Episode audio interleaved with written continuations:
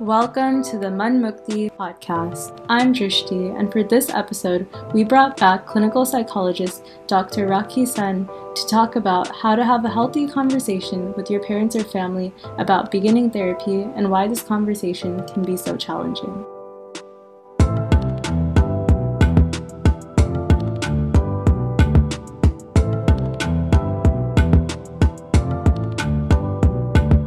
So, welcome back to the podcast, Dr. Sen. We're so happy to have you back. And today, I kind of wanted to talk about beginning therapy and talking to your friends and family about this. So, one of the main, arguably, probably the biggest struggle is let's say someone decides, like, yeah, I think therapy is the right thing for me. Mm-hmm. How do you start talking to your friends and family about that? Like, how do you, how would you navigate that, especially maybe someone in high school that's still pretty young? How would you mm-hmm. explain to your parents that you need therapy? Right.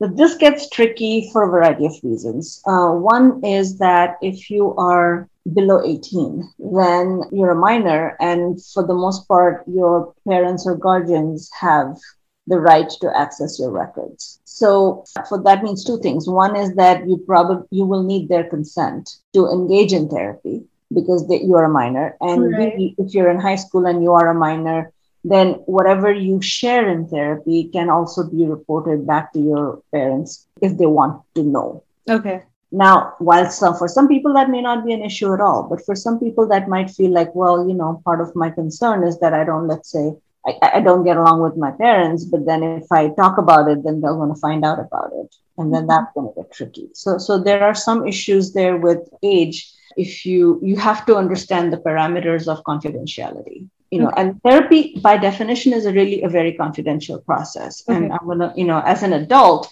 if you your parents and nobody outside of you can consent or um, can have access to any information about about the therapy process. But one, if you're not an adult, then your parents do have that right. So it's important to understand what and how much of this information will be kept confidential. Okay, so I guess just to summarize, if you're under 18, your parents have the right to access any information that's being discussed with your therapist. Even mm-hmm. I know, like with therapy, there's like certain things that therapists have to break confidentiality for, but if you're under 18, even things that don't fall into those categories, the therapist yeah. can tell the parents. Yeah. Okay. I guess like another part to like telling your parents that you want therapy is their mm-hmm. reaction and like a lot of parents might not react best way just because you know our south asian culture tends to have a bit of a stigma mm-hmm. around mental mm-hmm. health so mm-hmm. i guess like what would your advice be to someone navigating that yeah so this is going to be a bit of a long answer um, so let's say we're not worried about the age issue right okay. that, that that's that's not, not the thing here the person is over 18 they decide they want to uh, explore therapy and they're trying to talk to their family or their parents about it so you know culturally this can be a hard sell because um, I think as a culture, we don't have the narratives around what you and I are calling mental health. Mm-hmm. Right? We're talking about anxiety, depression, or you know issues with identity and things like that. We're calling those mental health issues. Culturally, people may not be explaining those issues to themselves in those terms right? So, for example, um, somebody might see that as a character issue. Like, well, you know what? You just need to have better willpower and, and be strong. So mm-hmm. it's not a health issue. It's a matter of right. your character. You know, you just need to be stronger and, and, and get over it. Right. Mm-hmm. So then the issue of health doesn't come into it. So you, if you can't really talk about it because you're not speaking quite the same language along with that if it's you know if they see the problem or the concern is coming from within you it could be like i said a character issue or something like you know you're just looking for attention or or if it's more from a religious perspective you need to have more faith or you know just chant this this um, mantra or just you know read this text and that will bring you the the courage and the and the peace that you need so, so people are explaining it in terms of a, a religious or a faith-based experience, or they're explaining it to themselves as a character-based issue. Um, sometimes, if it's outside of you, maybe they'll say, "Well, you know, you're just going through a bad time. Maybe we need to look at astrology for example uh, let's see when when you know if you go through this hard time like maybe you know eh, just wait a couple of months and then things will improve yeah, wait for the stars to realign exactly exactly so a lot of this depends on how you explain or how anybody explains these concerns to themselves. And culturally, we don't tend to explain these concerns to ourselves from a health or a coping strategies or a learning kind of an issue. Yeah. So it's almost like we're looking at it from a lens where it's like unfixable. Like this is just the way it is right now. You either have to mm-hmm. get over it or wait for it to pass. But it's not like something that you know you can you can actually like heal from or like fix right because if you take a health based perspective then yeah. you say okay health means things are not quite going right and here's what you know take this medication or you know exercise better or you know like here's what you need to do to change it. Mm-hmm. but if you're looking at it as a character or a faith or something like astrology based then it's sort of yeah like either get over it or uh, wait for things to pass. So yes that is sometimes it's almost like we're speaking different languages. Yeah okay. Right? so, so we need to understand which language we're speaking in order to really communicate with say family and such about it. Another part here is things like let's say we acknowledge okay you know even within the family there's an acknowledgement okay yeah you know maybe you're depressed maybe there's some anxiety here or or whatever. But then we have again from a cultural perspective what is it that we disclose in public and what is it that we want to keep private? Mm-hmm. so to go to a therapist might feel like oh my gosh these are not the kind of things we want to expose in public that's not okay mm-hmm. right? and maybe on a, on a slightly different level, um, an example might be that in the US, it is my understanding that we don't ask things like, we don't make comments on appearance, for example. Mm-hmm. You know, that's typically considered not polite. Yeah. um, whereas, you know, my experience when, when I'm around, you know, Indian, South Asian folks, people are pretty pretty free to yeah. come make comments about oh it looks like you know you've lost weight or you've grown you know you're this way or that. So yeah. there's a lot more um, acceptance of making appearance based comments for example. Mm-hmm. right? So similarly what we consider speakable in public can vary by culture. Right. Yeah it's like considered uh-huh what's allowed to be public and what's allowed what's supposed to be private varies. Yeah. And in south asian culture like our our personal matters or family matters are yeah. supposed to be kept private. Right. Mm-hmm. so if you're having let's say a relationship issue or you're feeling internally like oh my gosh you know I'm, I'm, it's hard for me to function or, or i'm not doing great in my academics or my job performance is suffering well we don't want to make that public because that that can have a social cost you know so so then going to a therapist is part of making it public according yeah. to that narrative right and this is where i want to put in a little plug and say just so you know therapy is very confidential mm. you know yes you can and do tell a therapist a lot of things but unless there's an actual safety issue or a specific legal issue that is being addressed we do not we do not expose any information about a person with anybody else yeah. without without their specific permission. Mm-hmm. So just want to highlight that. However, people may not know that. People may not even believe it, even if we even if we do that they may not fully believe it.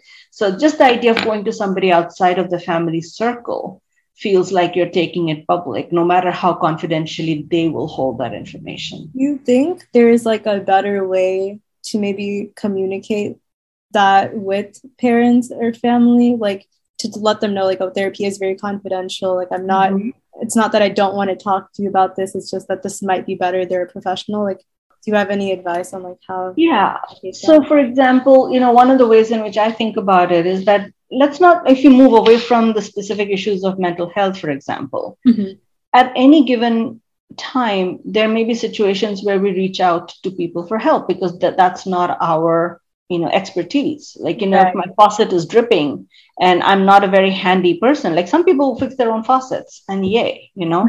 But i can't be the one to fix my own faucet. I'm just going to make it worse. So i will have to call in a plumber even if i don't particularly want to even if it may feel like oh my gosh this is going to be so expensive and i have to stay home. I have to take time off from work because who knows when the plumber is going to arrive.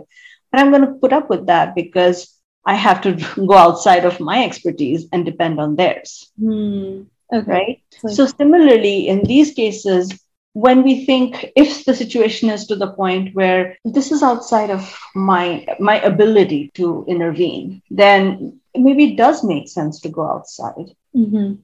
and and we do it in many other places and i think it, it can be a stretch to do it in this area simply because we don't believe it or this is not a thing or it's a character issue we have those ways of explaining yeah. our explaining it to ourselves mm-hmm. but but when you come right down to it if i'm not able to get to the bottom of this maybe bringing in somebody else who might be able to do that is a better option. Yeah. Okay. So it's like just seeking out like a professional's help when you feel like you can't do it just like how you'd seek out a professional to fix your sink if you can't fix it yourself. Yeah. Yeah. Um, I guess then another point is I've heard a lot of the time sometimes parents have difficulty letting their child go to therapy because they start to blame themselves for their child's mm-hmm. issue mm-hmm. or like their the entire family might feel like the family did something wrong. So how mm-hmm. would you yeah, I guess how would you address that one? Yeah, and that's that's definitely you know a, a very culturally based assumption where the, you know where we think that it's a question of responsibility. I think parents in our culture are really held responsible for what happens for our children and to our children, right? Mm-hmm. So when our child gets that medal for piano performance, the proudest person may not be the child, but the parent.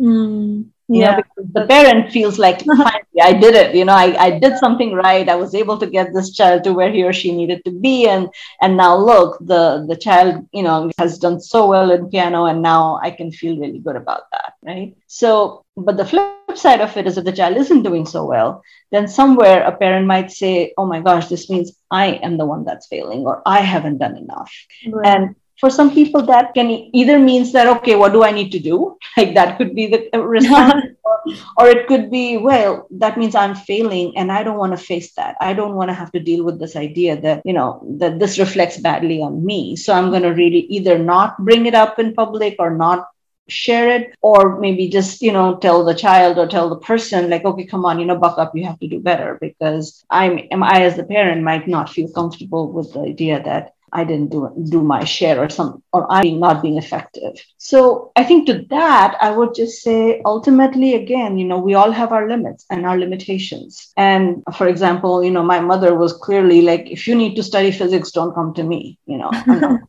I can't explain physics, right? And and that my father was an engineer so that was his job mm-hmm. or or even though my father was an engineer he wasn't a particularly good teacher so he understood physics but necessarily wasn't the best at explaining it to me right Okay. So I think we have to also acknowledge that, yeah, being parents doesn't mean that uh, you have to be the one to personally do everything, hmm. right? Yeah. If there's a problem. Part of what you can do as a parent is to find the best response versus assume that everything should be able to come from you personally. Yeah, it's like you don't you don't have to be the one solving the problem. Yeah you can you can allow someone else to help your child solve you can facilitate that yeah. instead of feeling like i have to know from again from that school perspective you know i have to know everything from geography to math to civics to german and everything to say okay you know what i'm much better at helping you with with chemistry but if you need help with history then maybe you need to consider yeah. you know let's get you to a, to a tutor or let's get you somewhere else so another thing to consider could be, you know, ultimately, what is the kind of relationship I have with my parents if I'm going to bring this question up, okay. right? This could be a communication issue. It could be what is the tone of our relationship. So, for example, if my parents are friendly and open, and even if they disagree with me, they're actually, you know, maybe I, I trust that they're going to still sit and listen, you know, and and and go ahead and say, okay, you know, I still think you need to work harder, but if you insist, you know, yeah, at, at least kind of give an open hearing to the concern that the child may express. And I say child, I don't mean a literal child, I mean mm. the non-parent. yeah. Um, or, you know, there is a much more hierarchical relationship, which is more distant in that sense. And the parental role is one that is more about, you know, commanding than understanding then then I think it can be harder to communicate that need. Right. Because, because your parent is kind of telling you what you need. So it's hard. Yeah. yeah so i think that's that's also something to keep in mind okay and and in those kinds of situations you know sometimes um, and this depends on who else you have in your life but sometimes if as a child you know i don't really have the standing to talk to my parents more directly maybe i go to somebody else in the family who they may be able to listen to maybe i go to an aunt and say hey you know my aunt is kind of somebody who listens to me and my aunt can maybe talk to my Yeah. parents and Okay. then make, my parents are more likely to listen to my aunt versus listen to me because i'm lower in that power differential Hmm, okay. So like figuring out who in your family will be the most receptive and maybe trying Yeah. that out Yeah. Okay. Yeah. I think the important part here is generally to understand where we are with each other, right? Mm-hmm. Because our response depends on being able to communicate effectively, which in turn depends mm-hmm. on what are people willing or able to say and what are people willing and able to hear, Right. right? I mean, it's easy to get locked into an antagonistic, I disagree, or, you know, you're not making sense, or there's no such thing as, you know, mental health. And you can say these things, but that doesn't get you anywhere. But if you say, okay, I know that you don't believe in mental health, but can you at least understand that I'm going through something that I feel I'm not able to handle on my own? And I would really like to see if I can get the kind of help that will help me get to what I need, even if you don't believe in it. I understand. I'm not, you know, this is where I'm at. So if there's a way to acknowledge maybe even our differences, Mhm. and then from that place communicate and say, you know, we may have different perspectives, but this is the part that I'm trying to explain. And sometimes if you can find the understandable part in each other's argument, like, okay, you know, it's fine, you know, I'll go to the astrologer and that's fine. And maybe, you know, this will be Mhm. gone in two months. But in those two months, I think, what if I have some help? Because that might be really helpful in getting me Yeah. through those two months. It's it's almost like sort of not meeting in the middle, but just making sure that the other person knows that you're hearing them out, you see their point, but Yeah. you also want to express your need. Right. Okay. I will say again that the the it can feel unfair that the person who may be dealing with the problem is also having to do this extra work Yeah. of You're the understanding. struggling and they have to be the ones Yeah, that are and and I fully recognize that can feel unfair. That can feel like an added burden. It can feel like too much. Again, so maybe they need an ally. Maybe that ally is a friend or another family member, somebody who can maybe you know stand up for them or or with them. That's actually such good advice. I feel like sometimes when you're in those like really difficult mental states, it's hard to even think that like, oh, there are people out there that I can use as support that I might not think about. So I feel like Mhm. just keeping that in mind itself can be really useful. Right. Another thing that I feel is worth mentioning is that before psychology was a profession, you know, people have always reached out to people for help, right? For any Yeah. number of reasons. People have always been helping each other. Yeah. The professional aspect of psychology is a relatively recent and it's a western you know thing Mhm. so so when we i think when people from that private uh, public kind of divide aspect um, people may think that going to a professional is very public but people have always reached out to people for help. But usually it's within a private domain. So maybe you reach out to a family member or to a trusted friend or to somebody you know who is recommended by somebody you trust Yeah. on the inside right? So even understanding that that you know we we always reach out Yeah. so and especially if if it's a family let's say that's in the us and you know maybe there are other family members here maybe they're not but we can also recognize that sometimes the people you have available if you were in india for example or in you know wherever your family's from maybe you would have a wider network to choose from Yeah. and you might be able to say hey you know like let's talk to you know my cousin's neighbor who is a doctor and you know we can have this conversation with him but but we don't have that network here Yeah. That makes sense actually. Yeah. It's so like who can we realistically reach out to yeah, it's like uh, when you're in India you have like a huge family network and you can pretty much someone's cousins will be a doctor, a lawyer, anything, but here it's it's harder to find that. Mhm. Um, okay, so I guess I feel like we should summarize this part, like the main points from this part because it's pretty long. Um, so I guess the points were communicate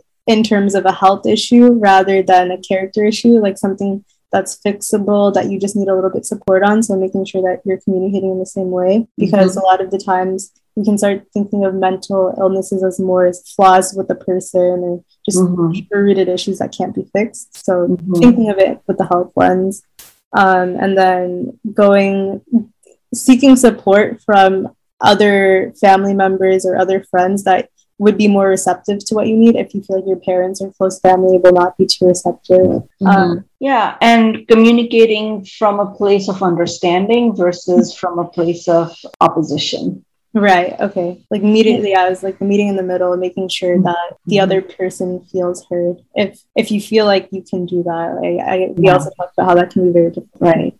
Usually, if we are able to hear another person, there's a likelihood that the other person is going to be able to hear us. Again, it's not a hundred percent guarantee, but the likelihood does go up. And it, it can be an added burden or responsibility on the person that's already yeah. Uh, you know under pressure to have to do this added step. So I, I want to acknowledge that.